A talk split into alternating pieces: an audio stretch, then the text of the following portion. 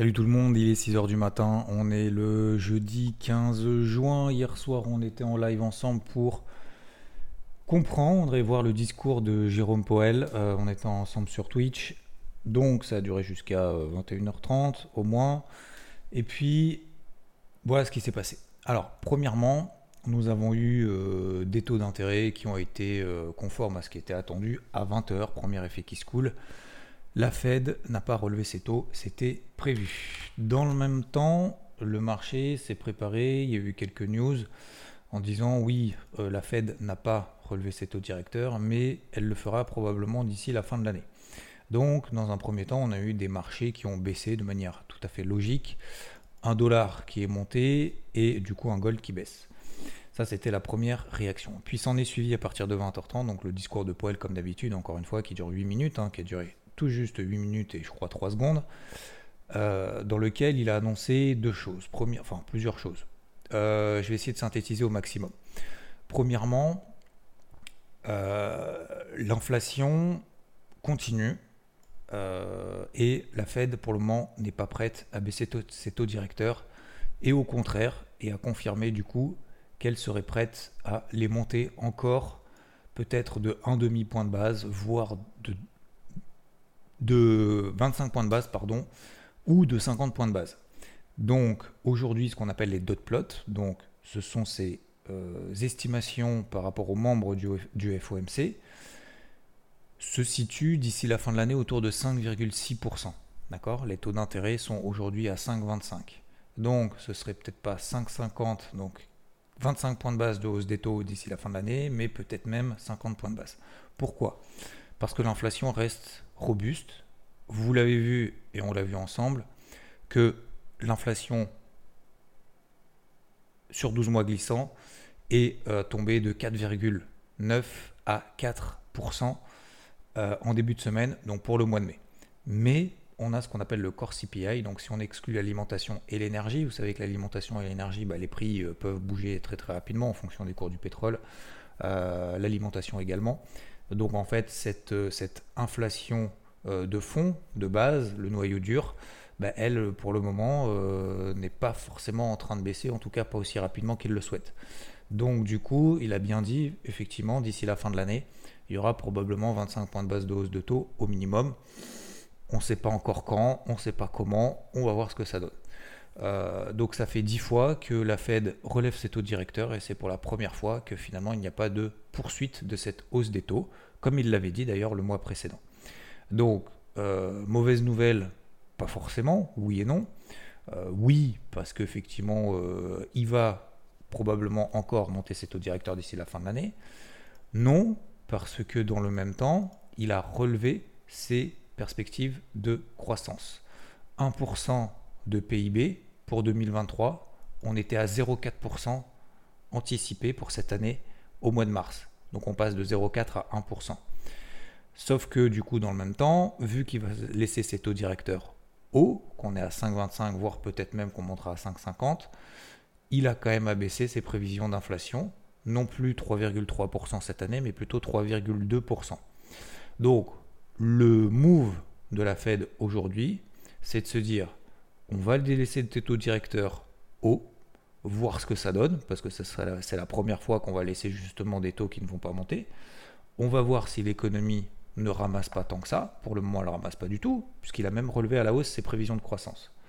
Et euh, dans un second temps, on prépare déjà le marché au fait que c'est possible qu'on continue à les monter, parce que pour le moment, visiblement, la majorité des membres de la Fed, on est à peu près à une moyenne de 5,6% de taux d'intérêt d'ici la fin de l'année.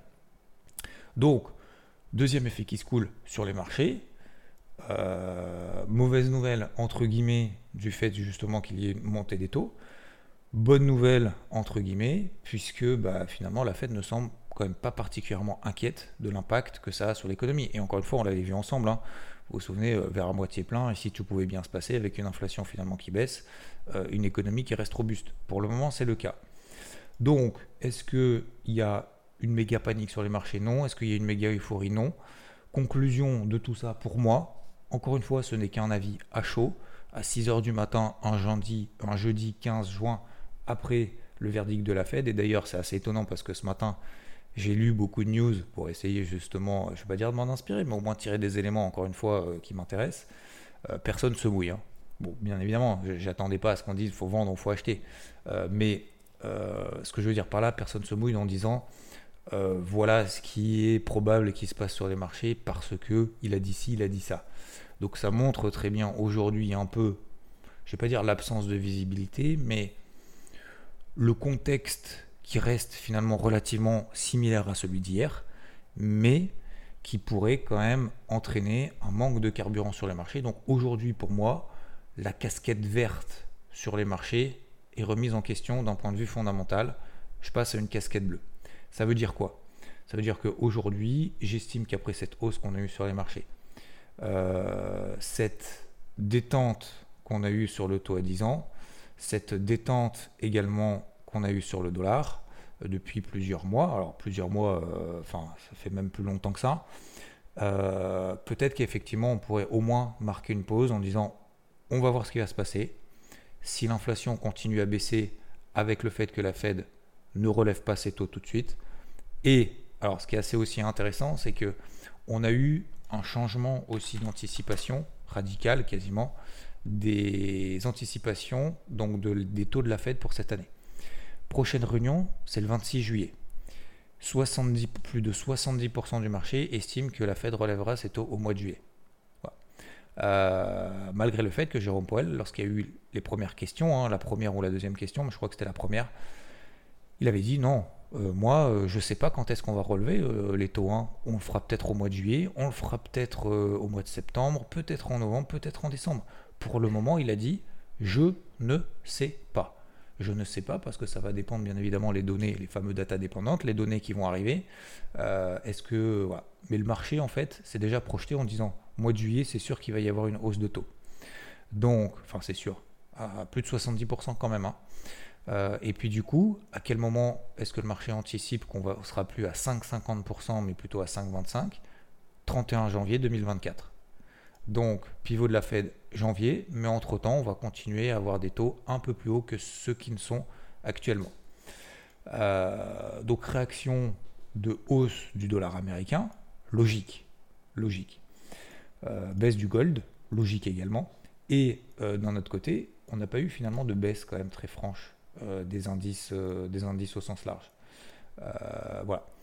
Alors, j'entame maintenant la, deuxième partie. Alors, aujourd'hui, vous savez, il y a aussi la Banque Centrale Européenne. Elle va monter ses taux. Christine Lagarde va monter ses taux directeurs. On est à 3,75% de taux de la BCE. Elle les montera à 4% à 14h15. Et à partir de 14h45, il y a sa conférence de presse. Pas très, je ne vais pas dire que c'est pas très important la BCE, mais vous savez que la BCE, euh, Christine Lagarde est beaucoup plus froide, elle donne beaucoup moins d'infos et je pense que le marché y prête un peu moins attention, sauf si bien évidemment elle nous sort un truc du chapeau très positif ou très négatif, mais a priori il n'y a quand même pas grand chose à attendre là-dessus, quand bien même il faut y être préparé et, euh, se préparer éventuellement de la volatilité. Donc voilà, 14h15, taux de la BCE, 14h45, discours de Christine Lagarde et entre les deux, 14h30, vente au détail aux États-Unis. Je pense que ce qui va être important aussi, ce sont quand même les prochains chiffres euh, économiques euh, des États-Unis, parce que c'est en fonction de ça que les marchés vont pouvoir se dire est-ce que Jérôme Powell ne se trompe pas sur le fait que l'économie américaine finalement aille mieux que ce qu'il prévoyait au mois de mars, déjà. Donc attention s'il y, a des, euh, s'il y a des mauvaises nouvelles, ou des bonnes d'ailleurs, peu importe, mais qui confirmeraient d'ailleurs ce qu'il a dit.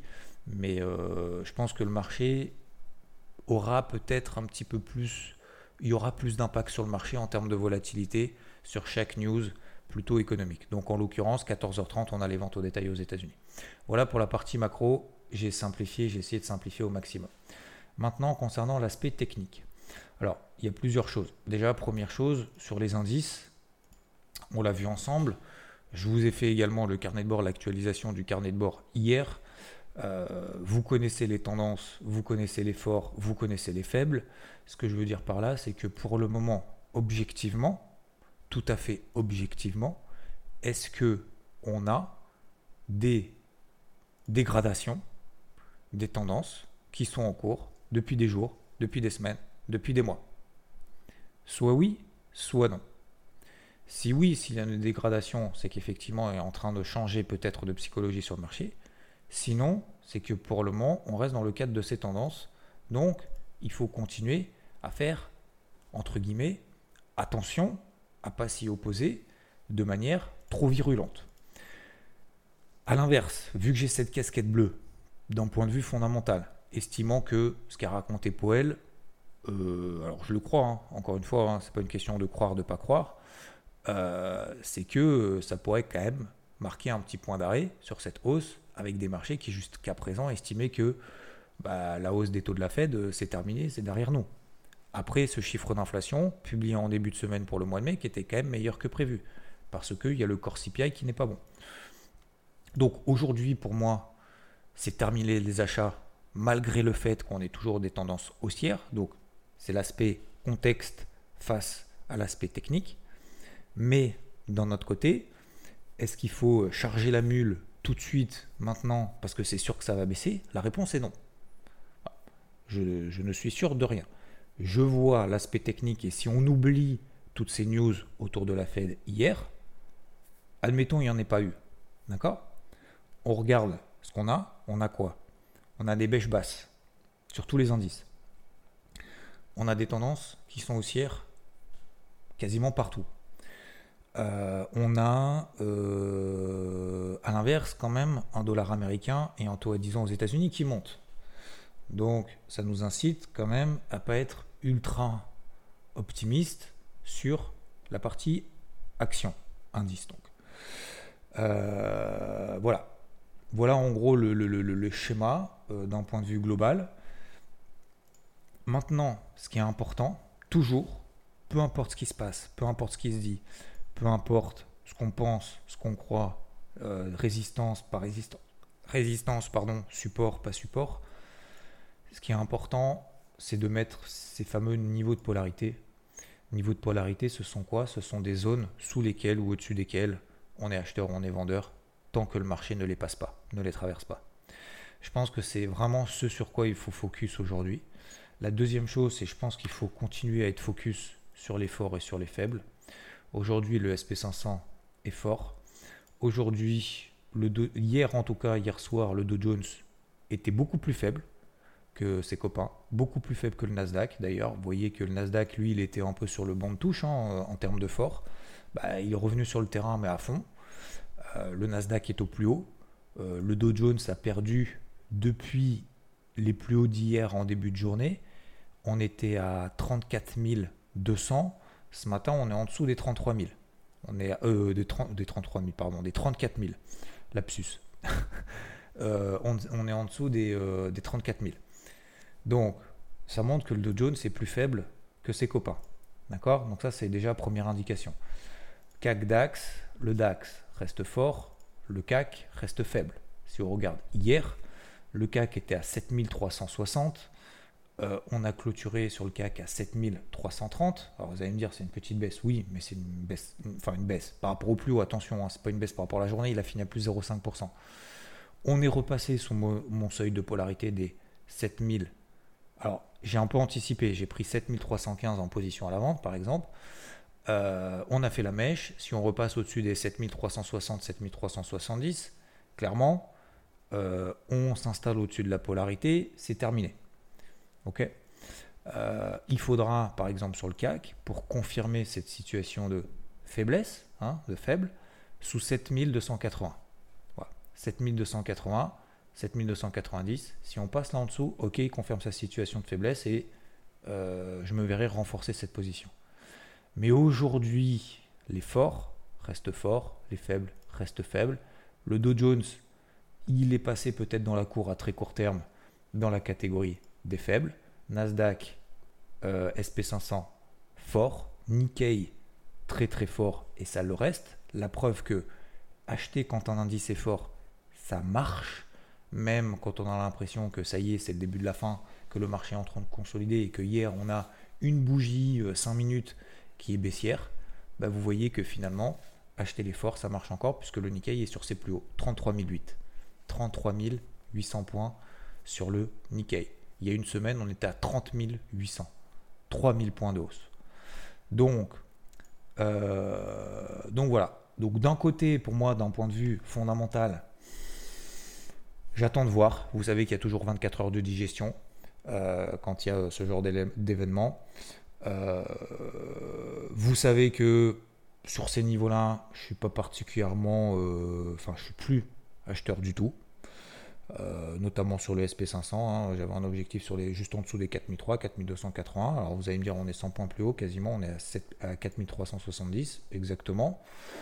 On en a vu, on l'a vu également en live sur IVT en début de semaine, que finalement, fondamentalement, euh, d'un point de vue de valorisation, le SP500 n'est pas survalorisé, n'est pas sous-valorisé, mais il est pile poil dans la moyenne finalement en termes de valorisation par rapport aux 5-10 dernières années. On est pile poil au milieu. Donc voilà. On a le fameux aussi, et si ça pouvait bien se passer, c'est-à-dire que finalement bah, que la Fed fait une pause, que l'inflation continue à baisser et que l'économie reste solide comme il, le prévoit, hein, comme il l'anticipe. On passe de 0,3% de croissance à 1% de croissance. Franchement, si vraiment il a raison là-dessus, alors il peut se tromper, hein. attention, il s'est trompé sur l'inflation, il peut se tromper sur la croissance, on est bien d'accord. Mais on ne peut pas se baser sur moi je pense qu'il se trompe. Tu vois, vous voyez ce que je veux dire? Enfin, à un moment donné, il faut avoir un minimum d'humilité. Je veux dire, ces gars-là, euh, il n'est pas la tête de la Fed. Euh, voilà, hein, il n'avait pas pris le pecno du coin en disant euh, je fais au pif. Il peut se tromper comme les autres. Voilà. alors je sais que critiquer tous ceux qui sont au pouvoir, tous ceux qui font les choses et tout, euh, je sais que ça fait du buzz, je sais que ça fait kiffer de dire ah t'as vu ils se trompent, ils se trompent tous, euh, machin et tout. Je sais que c'est ce qui fait plus de buzz que de dire ils ont raison. Euh, j'essaye d'avoir l'humilité de reconnaître que voilà il se passe ci, il se passe ça, que ça fait plus vendre et que ça fait plus parler et plus envie.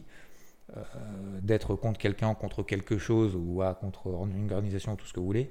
Mais concrètement, euh, voilà, ces gens-là, je pense qu'ils ne sont pas là pour rien et par hasard. À un moment donné, je pense qu'il faut se remettre aussi chacun à sa place. Bon, voilà, ça c'est que mon, jugement personnel. Donc, euh, donc voilà, moi je préfère encore une fois faire confiance justement à ces gens-là qui prennent des décisions qui sont parfois pas les bonnes, mais qui en prennent quand même et qui ont quand même une lourde responsabilité et que, encore une fois, Jérôme Poel, et je suis pas là en train de défendre quoi que ce soit, hein, j'y gagne rien. Hein. Euh, enfin, j'y gagnerais mieux à dire que c'est un blaireau et qu'il se trompe complètement et que l'économie va sombrer euh, dans le pire des drames parce que la dette ne fait qu'exploser. Vous voyez ce que je veux dire Donc, bref, euh, je fais complètement l'inverse de ce qu'il faudrait faire. c'est pas grave, je l'assume. Et donc, je sais plus ce que je voulais dire. Oui, et donc, euh, donc voilà, peut-être que Jérôme Poel effectivement a raison. Et oui, donc ce que je voulais dire, c'est que Jérôme Poel, il y, a, un an, un an et demi, quand justement on avait ce début de hausse d'inflation, euh, il avait dit non, non, mais vous inquiétez pas, c'est temporaire. Vous vous souvenez? Bah, Au bout de deux mois, au bout de trois mois, alors je sais plus si c'était un, deux ou trois mois, bref, je crois que c'était à peu près deux mois, euh, il a dit non, mais en fait, je me suis trompé je me suis trompé. Non, non, c'est pas temporaire là, c'est en train d'exploser, donc on va remonter les taux là. Et puis le mois d'après, bon, bah, on va continuer à les augmenter encore plus vite parce que là, euh, bon, euh, ça commence à puer un peu cette histoire d'inflation là. Ah merde, euh, bon, bah on va monter les taux à fond parce que là, on commence à être débordé. Et donc il a dit, ouais, effectivement, je me suis trompé. Ouais, je me suis trompé. Par contre, il a agi derrière quoi. Vous voyez ce que je veux dire? Il a ajusté le curseur. Et bah du coup, ça nous a donné quoi? Le fait d'avoir cette transparence et cette, euh, capacité de réaction, bah, ça nous donne des, indices américains qui sont au plus haut, qui sont au plus haut de l'année, alors qui sont peut-être pas sur des plus hauts historiques, mais on en est quand même pas loin, hein, messieurs, dames. Hein. Euh, le SP500, on est à 9% des records historiques, hein. hashtag bear market. Euh, le Dow Jones, on est pareil, le, Nasdaq, on est en train de rattraper. On est à plus qu'à 10%, pareil, en fait, le Nasdaq, je crois qu'on est au même niveau. Bah, on est à 10% des ATH sur le Nasdaq, 10% sur le SP500 et je pense que le Dow Jones, on doit être exactement pareil aussi. Bah voilà, 8%. Donc tous les indices américains, ça y est, sont au même point par rapport à leur record historique. Donc ça veut dire qu'il y a eu un rattrapage quand même monumental aussi du Nasdaq par rapport au Dow Jones. Le Dow Jones, on est à 8% en fin d'année dernière, au mois de novembre. Vous vous rendez compte, hein il y a 9 mois, le Dow Jones est à 8% de ses records historiques. C'était vraiment celui qui surperformait à bloc tous les autres indices. Et puis après, on a eu un, effet de rattrapage du Nasdaq et du SP500. Pourquoi, à votre avis? Bah, parce qu'en fait, le marché a commencé déjà à se projeter en disant Ok, bon, bah ça y est, on arrive à 4,5%, 5% de taux directeur. Bah, euh, du coup, on va commencer à anticiper le fait qu'il y a un pivot et qu'il y a à nouveau une baisse des taux directeurs, donc que l'argent est moins cher. Donc, ça va profiter aux, technos qui, euh, qui, ont plus besoin d'investissement et dont le coût de l'argent est très important pour elles. Euh, donc vous avez une anticipation du coût de l'argent qui va baisser, plus d'investissement, plus de cash, donc plus, euh, voilà, plus de chiffre d'affaires, etc. Donc c'est pour ça que le Nasdaq a vachement rattrapé. Voilà pour l'aspect euh, l'aspect technique. Donc ce que je veux dire pour conclure sur cet aspect technique, je ne vais pas vous donner les niveaux et tout parce que vous les connaissez. Déjà prenez les plus bas de la veille. Voilà, si on passe les plus bas de ce qui s'est passé hier soir, effectivement c'est gros premier signal d'alerte un peu plus important. Euh, deuxième chose, d'un point de vue fondamental, relèvement des prévisions de croissance, mais en même temps, l'inflation devait rester là. Impact haussier sur le dollar, impact baissier du coup sur les cours de l'or. Alors hier, je vous disais, vous vous souvenez, hier matin, on parlait des, euh, des 1900, 1940, 1945. Je vous disais, ben voilà, euh, je ces niveaux, etc. on est passé de 1940 à 1960 dollars.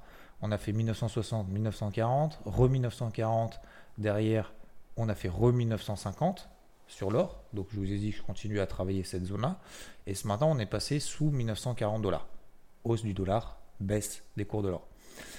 Donc la question aujourd'hui, moi je suis toujours en position là-dessus, mais je continue à travailler avec une partie de position entre 1940 et 1960, 1965. Euh, est-ce que faut tenir, pas tenir? Je vous rappelle, notamment ça c'est une question de gestion, quand on a une partie de sa position qui puisse nous permettre de la travailler, il faut continuer à la travailler. Euh, ce qui permet, du coup, derrière, ce qu'on appelle travailler une position, lorsqu'on a une autre position finalement qui court peut-être plus sur du moyen terme ou sur du swing, euh, ce qui nous permet finalement de compenser peut-être une perte ou au contraire d'améliorer une performance, euh, l'un ou l'autre, en faisant justement des allers-retours à court terme. D'accord? Ce que j'appelle un peu l'intra-swing. Donc, si on a travaillé depuis deux semaines les cours de l'or entre 1940 et 1960, 1970, ok, on va dire 1965, entre 1940 et 1965 dollars, c'est le range dans lequel on est depuis deux semaines, bah là on est en train de sortir par le bas. Donc forcément, soit on se fait stopper ABE sur la position, soit on est sorti, soit on a allégé, soit on n'a pas allégé, etc. Est-ce qu'il faut revenir à l'achat sur cette zone des 1925-1940 dollars? Parce que pour le moment, c'était 1940. On met un, je ne vais pas dire qu'on met un étage plus bas, mais en tout cas, on est en train, en train de travailler la zone support. Je vous l'ai dit hier matin, je vous le répète ce matin, je ne sais pas si cette zone, elle va tenir. Par contre, je sais que cette zone, si le marché me donne des signaux positifs là-dessus, ça fait deux semaines que je la travaille. Est-ce que si ce matin, par exemple, le gold repasse au-dessus des 1939-1940 dollars, est-ce que le marché me montre qu'il a encore envie de tenir cette zone-là et donc peut-être de repartir encore de l'avant? Un peu plus haut. La réponse est oui. Est-ce que j'ai une certitude absolue que cette zone va tenir? Non. Mais le fait d'avoir travaillé sur une partie de position, justement les cours de l'or pendant deux semaines, et de m'être fait confiance sur cette zone des 1940-1925 dollars, euh, bah, ça me permet aujourd'hui d'être moins stressé, d'être c'est même pas une question de stress en fait, euh, d'être moins, euh, d'être un petit peu plus, euh, comment dire, leste, d'être un petit peu plus cool, d'être un petit peu plus, je sais pas quel est le terme, d'être un petit peu plus détendu, de prendre plus de recul. Voilà, je pense que c'est ça le mot, de prendre plus de recul en me disant, je vais attendre un petit peu parce qu'il va y avoir quand même 24 heures de digestion par rapport à ce qu'a raconté Poet. Pour le moment, les marchés n'ont pas vraiment décidé en fait. Vous regardez les actifs risqués, finalement, en fait, il s'est pas passé grand-chose. Il y a eu des mèches en bas, des mèches en haut. Finalement, on est pile poil au milieu. Le dollar, effectivement, a commencé à remonter. Il a rebaissé, puis finalement, il a remonté. Pareil pour l'or, mais à l'inverse, hein, bien évidemment. Est-ce que c'est le début d'un nouveau mouvement? Franchement, j'ai pas envie de me prononcer aujourd'hui. Donc, je vais rester droit dans mes baskets, droit au court, d'accord? Euh, on va se redresser, on va pas faire le dos rond en disant oh merde, d'être tout le temps négatif et d'être tout le temps en mode le marché fait l'inverse de ce que je veux. Je pense qu'il faut simplement être combatif et de continuer à faire en fait avec ce que le marché nous donne. Le marché nous a donné pendant deux semaines 1940, 1965 dollars sur l'or. à un moment donné, c'est pas au dernier moment qu'il faut arriver en disant ah bah t'as vu euh, ça marche j'y vais cette fois ah bah comme par hasard à chaque fois que j'y vais ça marche pas mais je, pense pas que c'est une question que ça marche ou que ça marche pas. C'est juste une question, faut y aller dès le départ. faut y aller dès le départ, hein, les gars. faut se faire confiance. Hein. Ça fait un moment que j'en ai pas parlé. Mais si on se fait pas confiance, on n'y arrivera jamais. Faut, faut, prendre le risque. Hein. faut prendre le risque. faut prendre le risque de se dire, ok, euh, euh, là, moi, euh, je vois ce qui est en train de se passer. Je vois qu'il y a une zone support, qu'on est dans une tendance haussière. Je la paye. Tu la payes une fois, ça marche, et tu sais que tu as une partie de position justement qui est en train d'être travaillée, bah, tu la continues. Mais on n'aura jamais le point bas, jamais le point haut. D'accord? Alors sur l'or par exemple, 1940-1965 dollars, c'est le point bas et le point haut depuis deux semaines. Et je suis en train de vous dire qu'on n'aura jamais le point bas, jamais le point haut. Bah là en l'occurrence, on l'a eu. D'accord? Mais ce que je veux dire, c'est jamais, dans le sens où on n'aura pas systématiquement le point bas et le point haut. En partant de ce principe-là, on s'enlève déjà une pression. La pression de je vais acheter en bas, vendre en haut. Maintenant, est-ce que encore une fois, j'ai la certitude que ça va tenir, pas tenir? Aucune. Aucune. Ce que je sais, c'est que si on repasse au-dessus des 1940 dollars, on va faire une mèche comme on l'a fait. Vous regarderez le 30 mai, vos graphiques. On est passé sous les 1940. On a fait 1933, comme ce matin. On est repassé ensuite au-dessus des 1940 et derrière, on a fait 1980. Est-ce qu'il va se passer la même chose? Je peux pas, je peux pas vous le dire. Je, ne sais pas. Je ne suis pas à la place de, du futur. Je ne suis pas dans le futur. Ce que je peux vous dire avec certitude, c'est que si on repasse au-dessus des 1939 dollars, je vais prendre et j'assumerai le risque de retourner. Je suis déjà à l'achat hein, avec une pour retravailler la position à l'achat. Si on repasse au-dessus des 1939-1940 dollars, je mettrai un stop juste sous les plus bas qu'on aura fait. Ça marche tant mieux. je ne vais pas dire que je suis le meilleur ou quoi que ce soit. Non. Je vais juste dire simplement j'ai exploité un truc que j'ai vu. C'est tout. Si j'ai tort, est-ce que j'aurais dû y aller?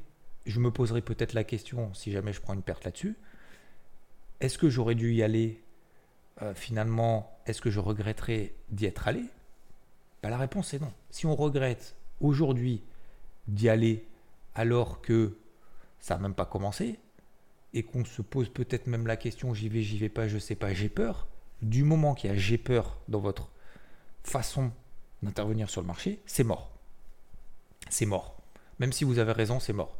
C'est-à-dire que même si vous avez raison, ce qui va se passer, c'est que vous allez payer là n'importe comment, ça va monter à 1940, 1943, vous allez couper à 1943. Derrière, le marché va exploser, on va passer à 1980. Donc c'est-à-dire que même si vous avez raison, en ayant peur, vous allez faire de la merde à un moment donné. C'est sûr. C'est une certitude absolue. Alors ça, ça par contre, je vous le signe direct. Donc, c'est pas une question d'avoir peur de pas avoir peur, c'est une question de finalement quel risque est-ce qu'on est prêt à accepter? Tu es prêt à accepter le risque ou t'es pas prêt à accepter le risque? Est-ce que tu vois la même chose que moi ou tu vois pas la même chose que moi? Est-ce que tu, as cette même vision du marché ou tu as une vision opposée? Bah tu as une vision opposée, fais l'inverse. Short maintenant le gold, vise 1915 dollars parce que tu as des éléments qui vont dans ce sens-là. Ok? Donc juste, voilà, j'ai fait une grosse, euh, grosse partie euh, un peu psycho, un peu, un money management, un peu gestion de, position, mais c'est plus, plus gestion de position et, mindset par rapport à une façon d'intervenir sur le marché que euh, vraiment de voilà, ça va monter, ça va baisser. Donc voilà, vous connaissez mon avis. Je vais terminer là-dessus pour pas trop vous embêter et vous embrouiller le cerveau ce matin. Le, ma façon de voir les choses, encore une fois, vous pouvez voir totalement l'inverse. En mode, euh, moi le marché va exploser, moi le marché va s'effondrer. Aujourd'hui, je ne suis pas acheteur sur ces niveaux, c'est terminé. Même si ça monte, je le laisse faire. À partir de là, terminé. Pour moi, d'un point de vue fondamental, je vois pas trop, euh, vois pas trop euh, de raison. Techniquement, il n'y a aucune raison pour le moment que le marché s'effondre, hein, on est bien d'accord. Mais je fais gaffe et je me mets des seuils de polarité et je continue à rester discipliné. Concernant l'or, ça baisse on est sur la zone, 1940, hein, 1925. Alors effectivement, on est en dessous de 1940. depuis deux semaines, vous faites quoi euh, sur 1940 Qu'est-ce qui s'est passé? On a tenu systématiquement. C'est pas maintenant qu'on passe en dessous qu'il faut commencer à se dire on pète un support, on va aller 10 étages plus bas. Ça, ça marche pas. Hein. On travaille en zone. Hein. D'accord? On casse 1940, on va aller à 1900. On va aller à 1800. Ça, ça marche pas. Peut-être qu'on va le faire, mais en tout cas, ça marche pas. La preuve, Combien de fois est-ce qu'on est passé sous 1940 dollars sur les cours de l'or depuis deux semaines? Trois fois, quatre fois Systématiquement, ça a tenu finalement. On travaille en zone. Ok? Donc pour le moment, pour moi, c'est un peu un statu quo de manière globale. Et euh, concernant les cryptos, pour moi, c'est toujours la même chose. Ça tient sans vraiment tenir. Les altcoins ont du mal. J'ai payé samedi matin. J'ai pas renforcé encore. J'ai pas renforcé. Euh, les fortes que j'estimais intéressantes ne tiennent pas. Le capitalisation totale continue à baisser. Le Bitcoin passe sous 25 000 dollars. Attention, alerte. L'Ethereum passe sous 1700 dollars. Attention, alerte. Euh, pour le moment, euh, c'est en train de se dégrader, clairement. Clairement, j'attendais justement une réaction un peu plus positive sur les, sur, le, sur les cryptos et notamment sur les majeurs pour y retourner. Là, clairement, c'est pas le cas. Voilà. Je ne peux pas vous dire grand chose de plus. Euh, donc, je vais probablement me faire sortir sur la gestion active que j'ai rentré notamment samedi dernier. ça a déjà été le cas d'ailleurs sur, sur certaines. Je ne vais pas insister.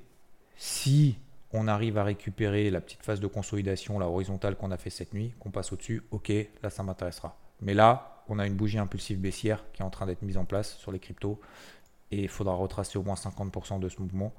Et voilà. Euh, c'est comme ça, c'est ainsi.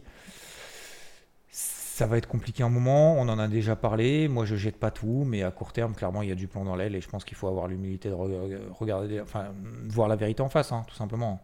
C'est que ça va être très compliqué, encore plus sur les altcoins que sur les, que sur les majeurs. Voilà, messieurs, dames. Bon, je vous laisse pas sur une note euh, ultra méga positive. Ce que je veux dire par là, c'est on a parlé également hier soir, notamment des petits miracles. Faisons des petits miracles, ok, comme on peut, tous les jours, euh, de manière euh, simple, de manière naturelle et de manière, comment dire, euh, progressive surtout, euh, sans se mettre non plus euh, à viser je vais monter l'Everest alors que j'ai jamais commencé à marcher de ma vie. D'accord? Donc on va faire de manière progressive. Concrètement, quelle action est-ce qu'on met en place aujourd'hui? Et je pense que c'est là-dessus qu'il faut se focaliser. Je vous souhaite une excellente journée. Merci à toutes et à tous en tout cas du live d'hier soir. C'était vraiment topissime. Merci pour vos retours également, puisque bah, c'est hier soir finalement où j'ai plus, plus de retours, notamment concernant les morning moon. Donc merci à vous. Euh, n'oubliez pas et continuez justement à noter 5 étoiles si ce n'est pas déjà fait notable. Enfin 5 étoiles. Vous notez ce que vous voulez, hein, bien évidemment. 5 étoiles, ça me ferait juste plus plaisir. Notamment ce podcast sur les différentes plateformes, que ce soit Apple Podcast ou Spotify. Je vous souhaite en tout cas une excellente journée. Forcez honneur à toutes et à tous. Et je vous dis à plus. Ciao